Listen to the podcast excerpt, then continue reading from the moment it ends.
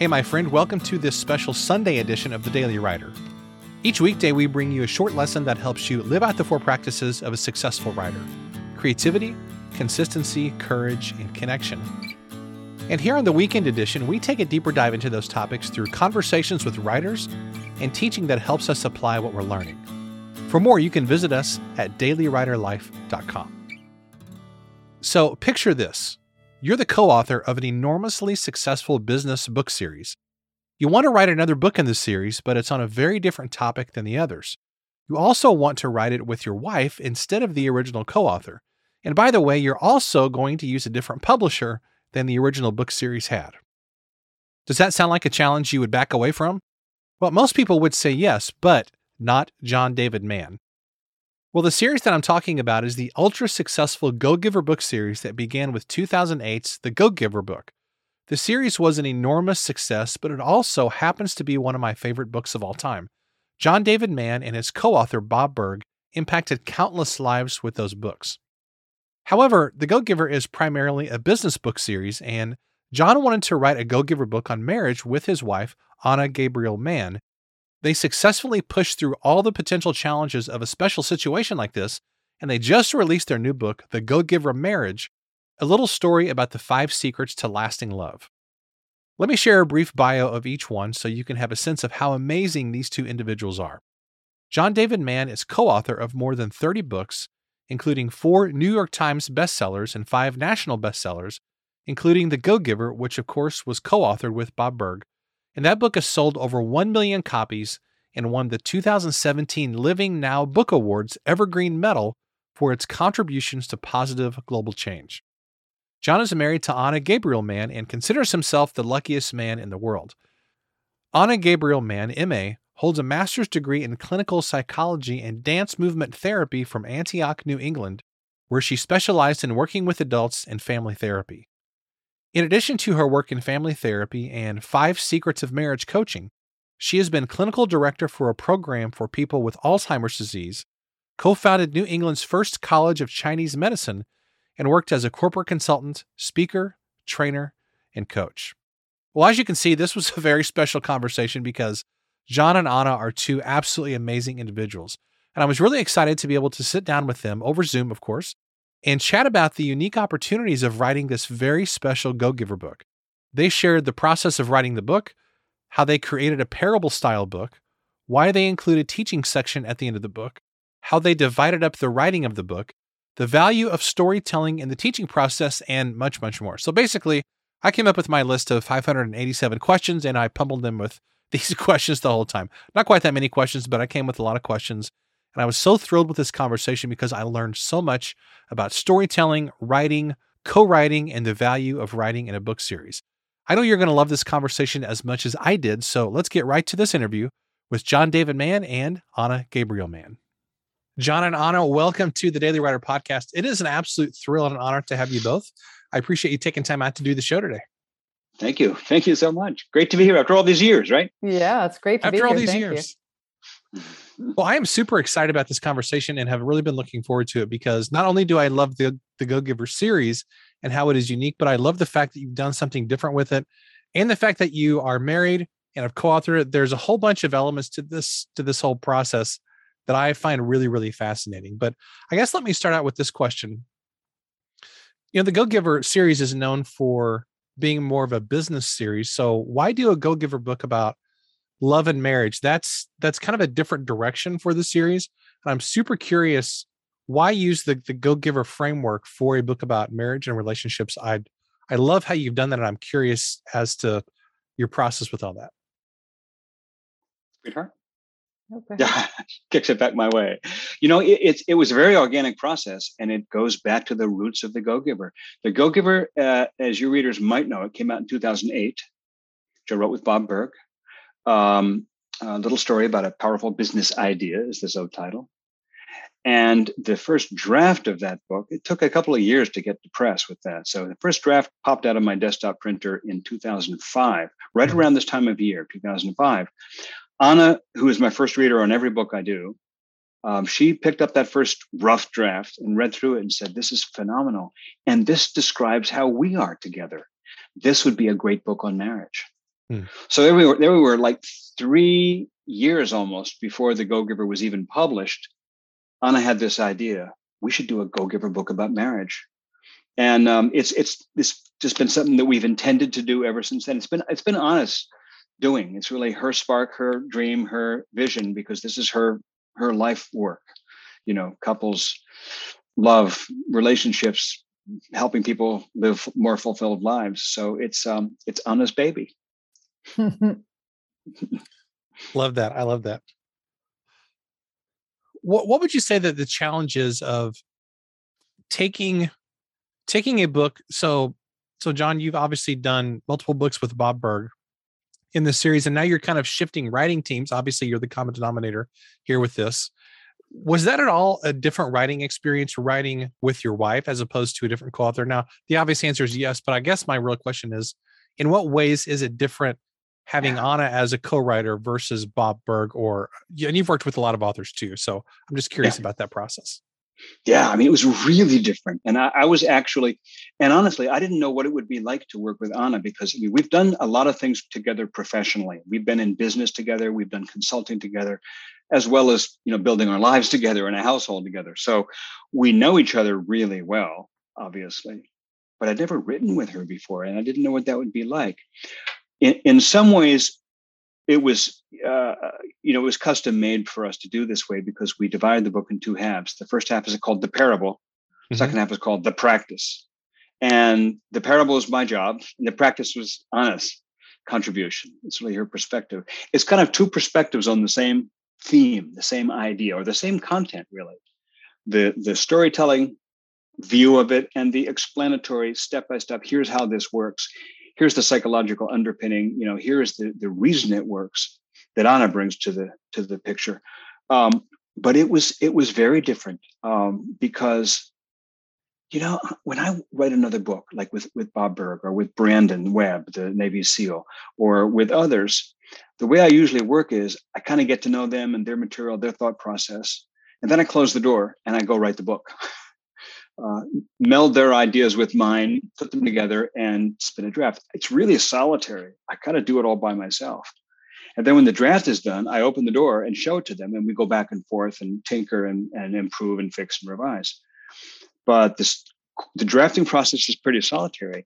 This was different because we lived in the same house, and we were kicking stuff back and forth every day.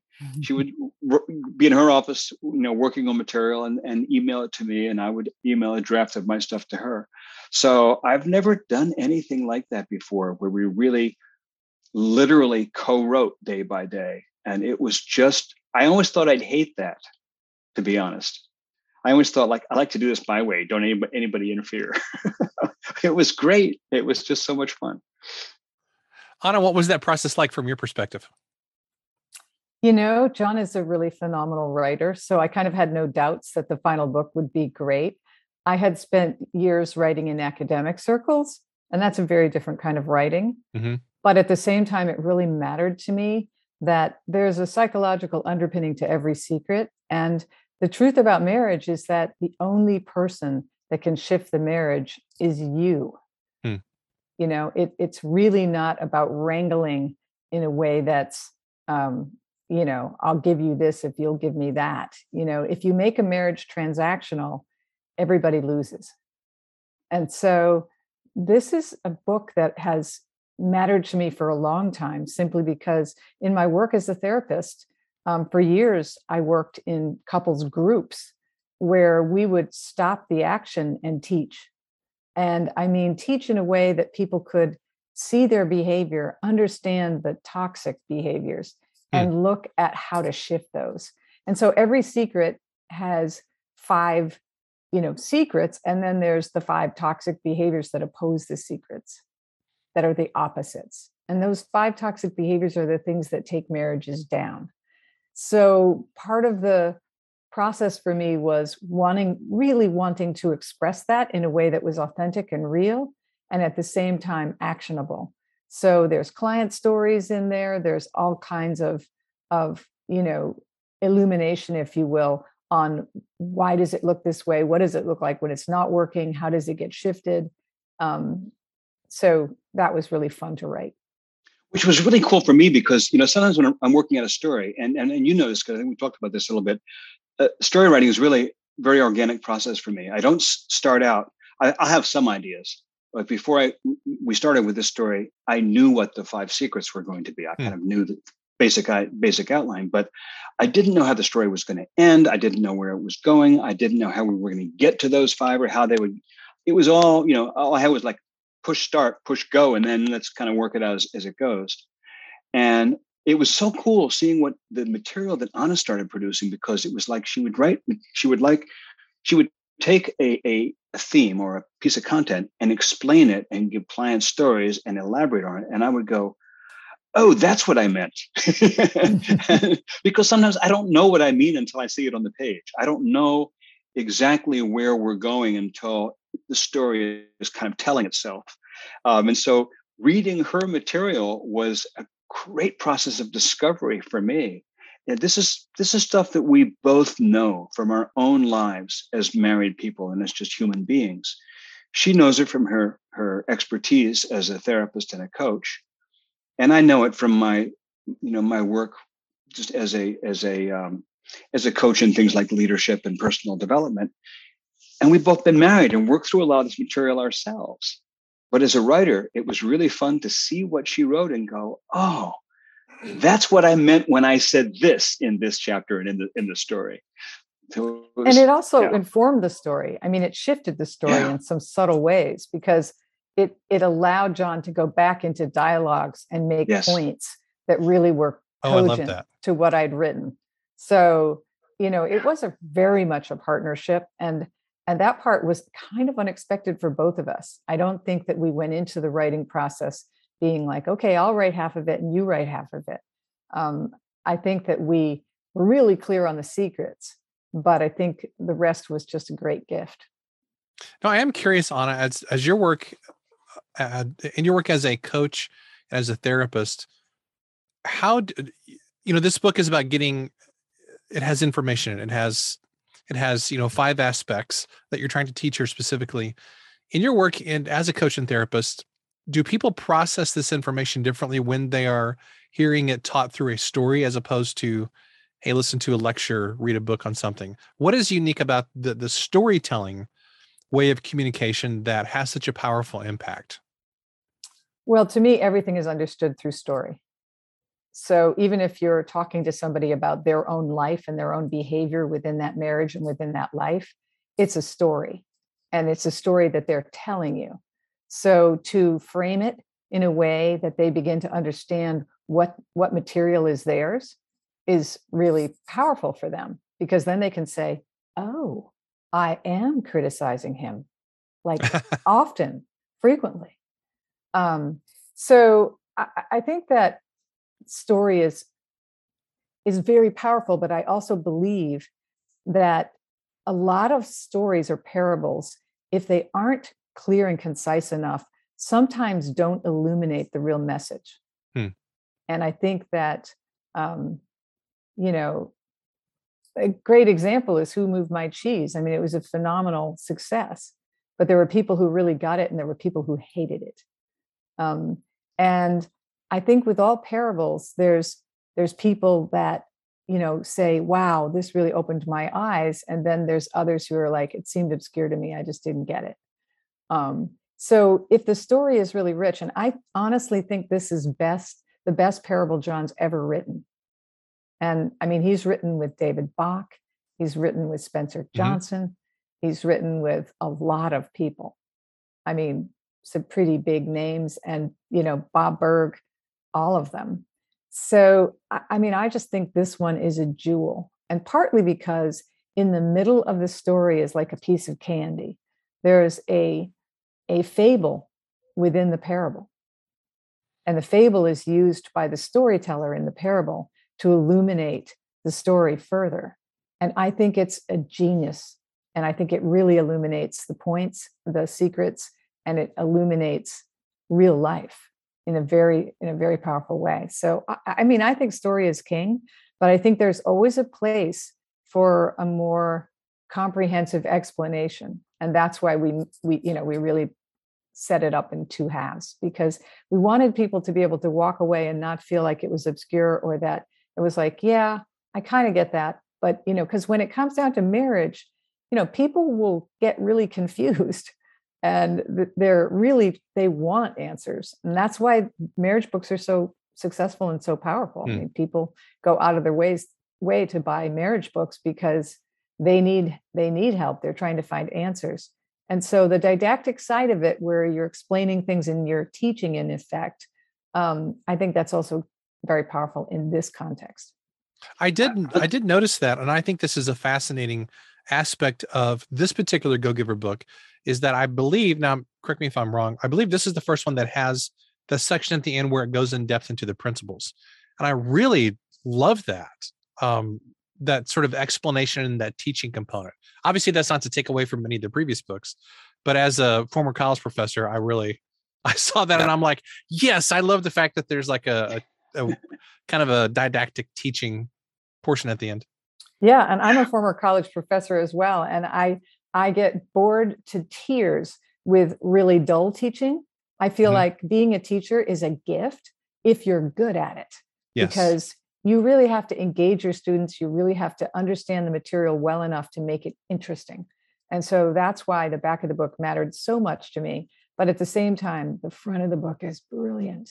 It's just an amazing story. Yeah, you know, oh God, I had something I was going to say, but I got thrown up by you two guys. You're so fascinating to listen to.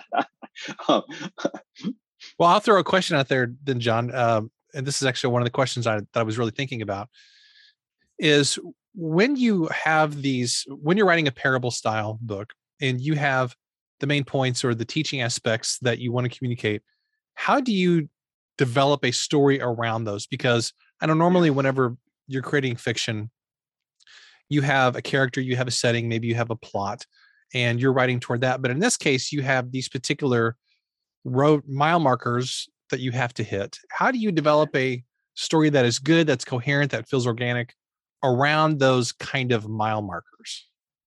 Yeah. It's such a great question. And it's, as I'm hearing you ask the question, I'm thinking about it, and it's occurring to me, it's not that different.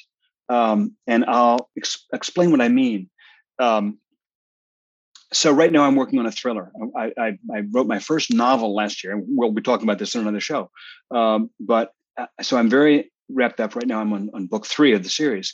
And so I'm fairly new to the novel process, constructing a gigantic 400-page story. But it's a similar challenge, really, because if I have my character and I have my situation at the beginning, and I know I need to, as you say, hit certain markers in the story. I know there's going to be, a certain murder or a certain clue or a certain revelation or a certain crisis, or the hero goes into extreme danger, like 3/4, whatever. I know certain things just because they've come early, because they're tantalizing ideas. And then the question is, let the story meander. I am a guy who likes outlines, but at the same time, my outlines are really fluid. They're changing constantly, because I often don't know my characters that well until I'm really in the thick of the writing. And I often don't know what the possibilities in the story are until I'm in the thick of the writing. So, for example, I mean, this is a great question. You're right. We had these 5 laws. In the original Go-Giver, by the way, we didn't. The original Go-Giver, we just set out with the idea of give more in value than you take in payment, or add value to people's lives. And the 5 laws, the original Go-Giver, emerged out of the writing process. Interesting. Once that kind of set the pattern, we knew that the 5 laws were going to be a blueprint that we would echo in all of the other Go-Giver books. And we do. There's always 5 principles. The first 4 are similar, and the 5th is always sort of seemingly paradoxical, but actually complementary to the first place. Okay. It's the thumb to the 4 fingers, right? So the first 4 are about giving, and the 5th is always about receiving in some way. So knowing that, for me, it's a question of, I take the knowns of the story. In a thriller, it's the murderer, it's the revelation of the identity, it's the great danger, whatever. In this, it's the 5 laws. Taking the knowns and setting them aside and letting them be in the back of my brain. I know they're back there somewhere, and now I'm going to forget about them. And now I'm going to follow my hero and whatever characters have cooked up and just kind of go with them and see where they go. To me, it's a delicate balance. If I let the knowns and the a priori structure have too much influence, story's going to feel artificial. So I've got to let the character and the character's situation and challenge, quest, I've got to let that be front and center. And so in this case, I knew that we had Tom and Tess, this young couple who are madly in love. They've been married for 7 years, and they had this child with special needs who's thrown their lives into a ringer. And this is their big challenge. And Tom is at the most important job interview of his life on day one. The whole book takes place in a single day, the whole story. Tom's at a job interview, and I was sort of halfway through this job interview, and I thought, now how do I get the interviewer to start talking about marriage? How do I get him to start talking about like The First Secret? I have no idea. In fact, every way I tried didn't work. It was like artificial to have the interviewer say, well, Tom, job qualifications are very important, but I wonder, how's your home life? I mean, that was just not going to work. Right. Right. So I had to figure out some way for this to work. And that's where this fable wrapped inside the parable came up. What happens is I had this idea of what if we had like Neil Gaiman parachute in and start telling a fairy tale? And I said, that's ridiculous. We can't do that. And then I thought, well, why not? Let's try. And because I had the thing set up for a week, it's going to be over 5 days. I thought, what if they just do it in one day? And so we had Neil Gaiman parachute in, not really. Really what happened was the interviewer started telling this fairy tale. And Tom is like me going, what's going on here? What are you talking about? All of that, none of that was unknown when I started. It was all a surprise. And once the fable started rolling, it was like, oh, I could see how this could work. And then getting the other secrets to kind of roll in was just sort of a new challenge with every chapter. It's like doing a puzzle where you have pieces that you're not sure if they even fit or not, and then you just kind of mess with it, and do it gently until things start to pop together. Now, can you both shed some light on the actual process of writing the book? So this is obviously a podcast for writers. Writers are interested in all the details of how a book is actually put together. About how long would you say from the time you started writing on this book in earnest, how long was it until you finished a first draft of it? Now I know each of you did your own parts of the book, so maybe that's a bit of an unfair question, but I'm just curious, can you give us some sense of how long it took for the writing, revisions, those kinds of things? Sweetie. My sense is that the first draft was in 8 weeks and that the final draft was in 12. Am I off on that, John? No, you're pretty accurate. I think maybe just a tiny bit longer, but not by much. The same would be true for all the Go-Giver books. There's a long lead time, which we certainly had. We had a really long lead time because we started in 2005, just kind of playing with the idea. And we took a lot of time in our spare time, taking long walks together, just chatting about the ideas. So we were kicking some of the ideas around, but in a very distant way. I mean, in a very preliminary way for a long time, for months, maybe years. But we did start the book with the 5 secrets established. Once we started the book, we actually said, okay, it's time to start. Yeah, I'm going to say 12 weeks. And that's been true for every Go-Giver book. It's been true for every parable I've written. The actual writing, once you start, it goes pretty quickly. And when you're working with editors, do they, and I'm just going to ask this for all the Go-Giver books, do they typically have a lot of input into story points, things like that? Or with these kinds of books, has your experience been that editors are fairly hands-off? I would like to answer that. John is such a pro that there are major editors in New York that call him the Parable King. And they do not touch the story. I mean, he turns in a manuscript that is so polished and so finished that no one ever makes a tweak on it. I'd like to have my say after this. Well, when it comes to novels, and other things like that, obviously editors have had huge weigh-ins. on ways that the story could be shifted, things like that. And John, and I want to say this to every writer listening, John always takes the advice of editors. It doesn't mean that they know how to fix it, but if they know something's wrong, he always listens. So what I want to add to that is we had, we work with Ben Bella, the publisher, on this book, which is the first time I've worked with them, the first time either of us have worked with them. And they did something really fascinating, which they had a wonderful editor and staff who worked with us, but they also brought in a third-party editor. They actually hired an editor from the outside world to work with us on this book. A novelist, wonderful guy, and he was just wonderful in the process. He had a few little things to say. He adjusted, he made a suggestion to adjust one passage that we were like, oh yeah, you're so right. So he had the most minute, he had a very delicate touch. He hardly touched the story at all. The things he did do were enormously valuable to the story. And it's kind of been like that with all the Go-Giver books. There have been little tweaks, but very few. My experience with, as Ana says, with the novels and with a lot of the other books I've done has been very, very different. I've had for some of the other books, one of my books called Mastering Fear, I had an editor guide me in chopping out about 30% of the manuscript I originally submitted. And it was a much better book for it. The first novel started out at 152,000 words. Oh my. By the end, it was 100,000. We took out every third word, basically.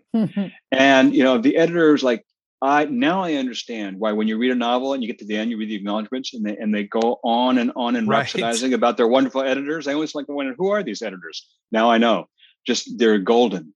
But for the parables, because a parable is so stripped down, it's so simplified a form. It's like a novel that you've cooked on your stovetop and you've reduced to a sauce.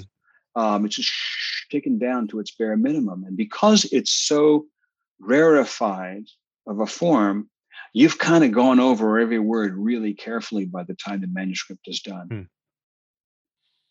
That's really good to hear about editors, because so many writers perceive that editors are kind of the bad guy or they're the adversary. And, you know, there are a lot of authors who feel like, well, what I'm turning in is like the golden, you know, the Ten Commandments Perfection. Or the golden plates or whatever.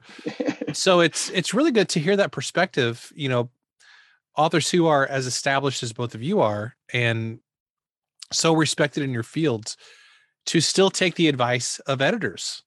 I think that's not only a great testament, but kind of a mark of professionalism. I mean, editors are there for a reason, right?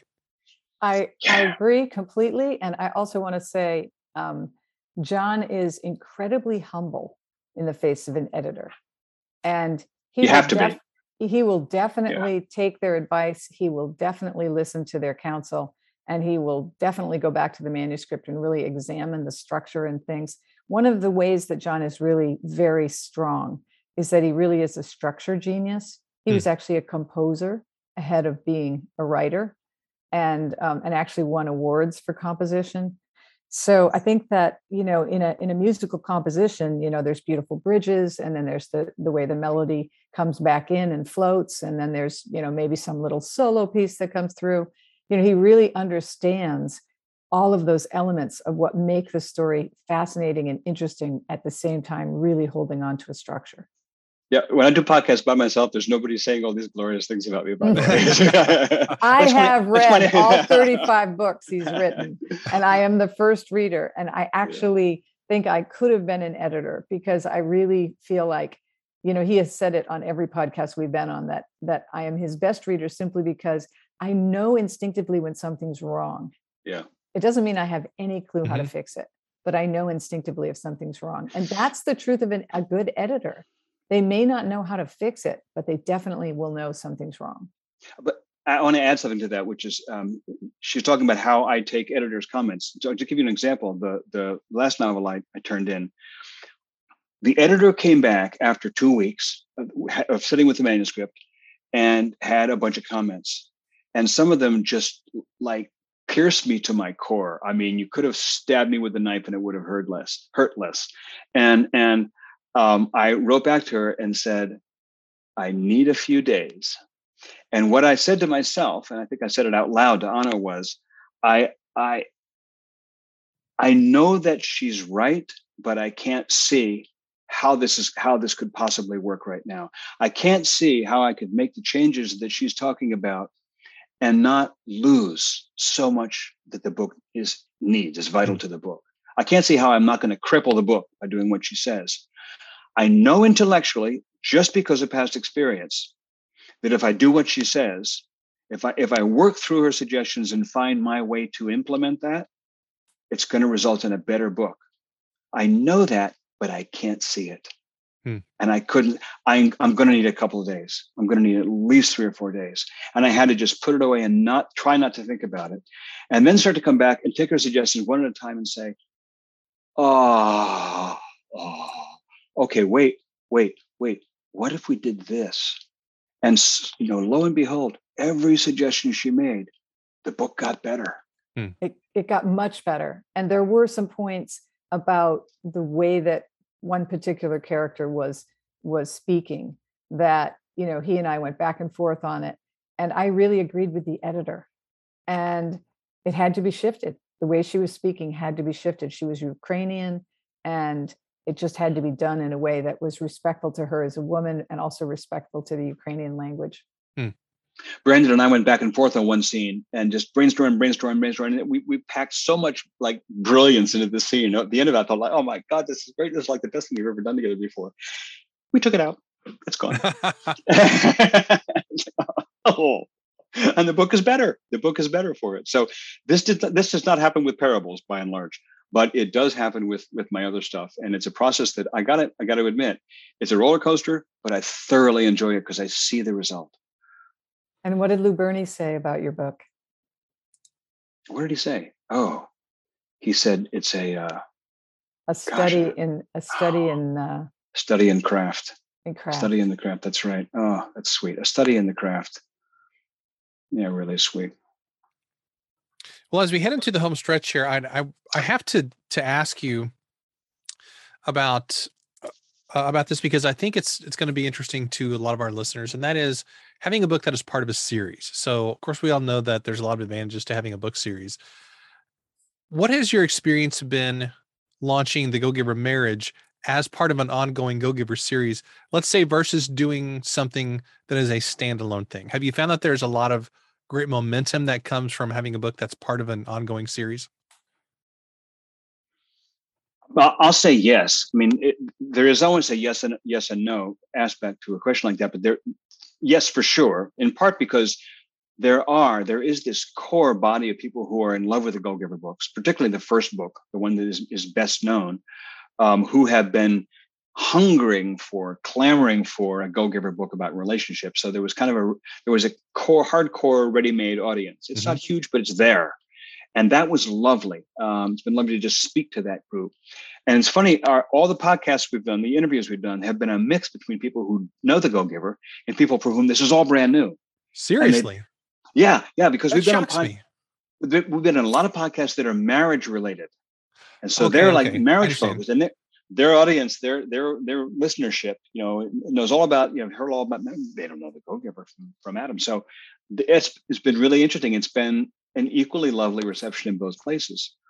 The thing that is, of course, so challenging, which is about writing a book in a series, is that you need, it's the curse of the sequel in any situation, where you need to, in part, fulfill the reader's expectations from the previous books, and in part, blow their minds by doing something different. It has to be different, but recognizable, the same, but new. So it's that paradox of the series. And I think in relation to the Go-Giver series, it's been a real blessing for us. Don't you think, sweetheart?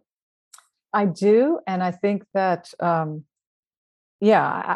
feel like it's been a blessing.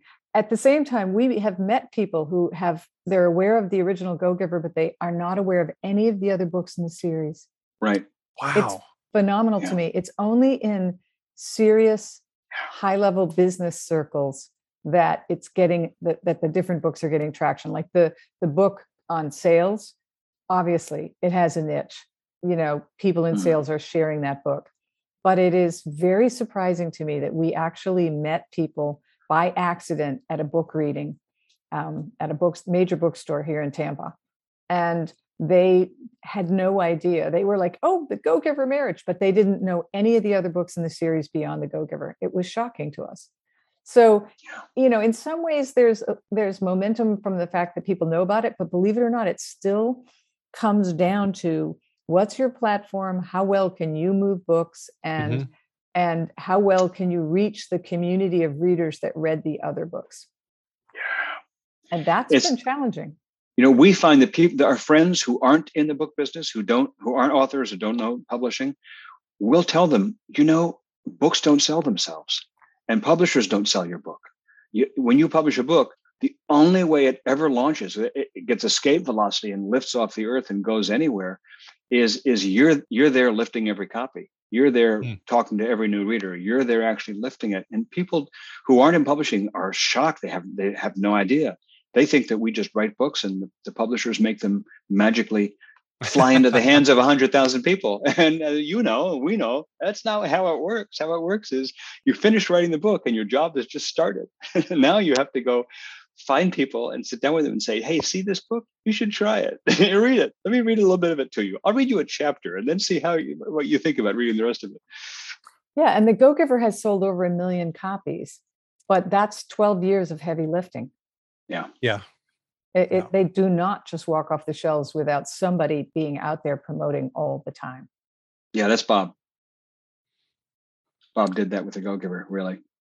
So John, has this been a challenge with The Go-Giver Marriage coming out now? And then is it in June that your next book comes out? Do I have that date right? Yes, you do have that right. It wasn't intentional, first of all. So The Go-Giver Marriage came out on March 8th, and the next thriller comes out on June 7th. So it's like 90 days apart. And that was not intentional. Yeah, really. Two different publishers, two different readerships, mostly. There's an overlap of people who know my stuff, who love both books. But it is a little, the only way in which it's really challenging is for me personally, in that, as you say, it's like I got to slip from Go-Giver Marriage promotion to Cold Fear promotion, you know, slipping from lovely relationships to serial killers and Navy SEALs. But that's sometimes inside of an hour, you know, I mean, he gets on a podcast and gets on another one and, you know, he has a completely different background on his Zoom and he has to slip into his, you know, thriller. But I don't find it, you know, difficult at all. It's just, it's the same love of writing. It's the same love of characters. It's the same love of story. And it's the same readers who appreciate these things. I think this is a wonderful model because, you know, the books you're doing with Brandon Webb are very different than the Go-Giver books. Yes. And I think it's a good example for everybody who's listening that you don't have to be confined to just one type of book or one genre or one niche. Yes. Yes, I so agree with that. I so agree. And it's new for me. I honestly, for me, starting to write novels, thrillers, after what I've been writing is almost like taking a whole new career and juggling the two mindsets. I had thought might be really strange and weird. I thought that when the first thriller came out, nobody who's read my other books would be interested. All my people are like, they're into personal development and leadership and being a nice person and getting along really well and making the world a better place. And I come out with this novel about a traumatized Navy SEAL chasing a serial killer in an aircraft carrier. And so I told my people, my audience, kind of like almost reluctantly, it's like, by the way, I'm doing this thriller. And most of them were like, really? Oh, wow. I can't wait to read it. I love those books. I was surprised. You know what? It's just human beings. They love everything. So I love it. Well, John and Ana, it has been an absolute pleasure and an honor to have you both on the Daily Writer podcast. I appreciate both of you. Love the new book. I just love everything that you both are doing. So I want to just say thanks again. I appreciate everything you're adding to writers all over the world and all the goodness you're adding. So thanks again. I appreciate it. Where can everybody find out more about the Go-Giver Marriage book, as well as what both of you are doing on a professional level? Our website is gogivermarriage.com. And on that site, you'll find the book and you'll find all kinds of lovely things that all kinds of lovely people have said about the book, as well as links to buy from your favorite vendor. We also have programs we're doing. This is actually, Kent, this is not just a book launch, it's kind of a career launch. This is a whole kind of a calling for us. And so we're doing a lot of work around the themes of the book. We have workshops that we do, live workshops on Zoom for people called Living the Five Secrets. And they're open to anybody. They're right there on the website. We're starting a program where we're coaching Go-Giver Marriage coaches, teaching, training, and certifying Go-Giver Marriage coaches. Yeah, helping people to learn or teaching people how to become Go-Giver Marriage coaches themselves and make that actually a professional practice. Not marriage therapy, but individual coaching. Mm-hmm. And that's on the website. Ana's own individual coaching that she does, her coaching work and counseling work is there on the website. So it's all there. All the Go-Giver Marriage work is there on that site. Wonderful. Wonderful. Well, thank you both again. This has been an absolute blast, and I can't wait to have you back again. It will be so much. Thank you. Well, I hope you enjoyed that conversation. I had an absolute blast talking with John and Ana. And now something that's really cool is that I was able to interview John as well about his new book that's coming out in June called Cold Fear. And that will come out in a couple of months, right around the time that his new book comes out. So as you can see, John is a very, very busy guy. And I really appreciated him and Ana taking some time out to do this podcast interview. If I had to choose one takeaway from this conversation, and my goodness, there's so many great takeaways that I learned from these guys. But if I had to pick one, I would say it's the value of having a co-author. John has written with a lot of different people, and he's had a lot of success doing that. And as a ghostwriter, I, of course, am collaborating with people. Most of the time it's behind the scenes, and others don't necessarily know about my collaboration with them. But sometimes my name is on the cover of the books, and it's more of a public kind of collaboration. But any way you slice it, anytime that you're writing for someone else or with someone else, there's a collaboration happening creatively. And I learned so much from John and Ana about working together, about the value of storytelling, about a process for creating a really fascinating book out of a series. And man, there's just so many great takeaways here. Well, I want to strongly encourage you to grab their book, The Go-Giver Marriage, and you can get that on Amazon or Barnes & Noble, or you can go straight to their website, which is gogivermarriage.com. And of course, you'll find links to purchase the book there along with some other cool things as well. Well, I hope that you enjoyed this. I encourage you to not just put into practice what you've learned from John and Ana today, but go check out their websites. There will be links to their social channels in the show notes, so I encourage you to check those out. And of course, I want to thank John and Ana for taking time out of their extremely busy podcast interview schedule for this book to have this conversation with me. So thank you all so, so much. Well, that wraps up this episode of The Daily Writer. Thanks for listening, and I'll see you in the next episode.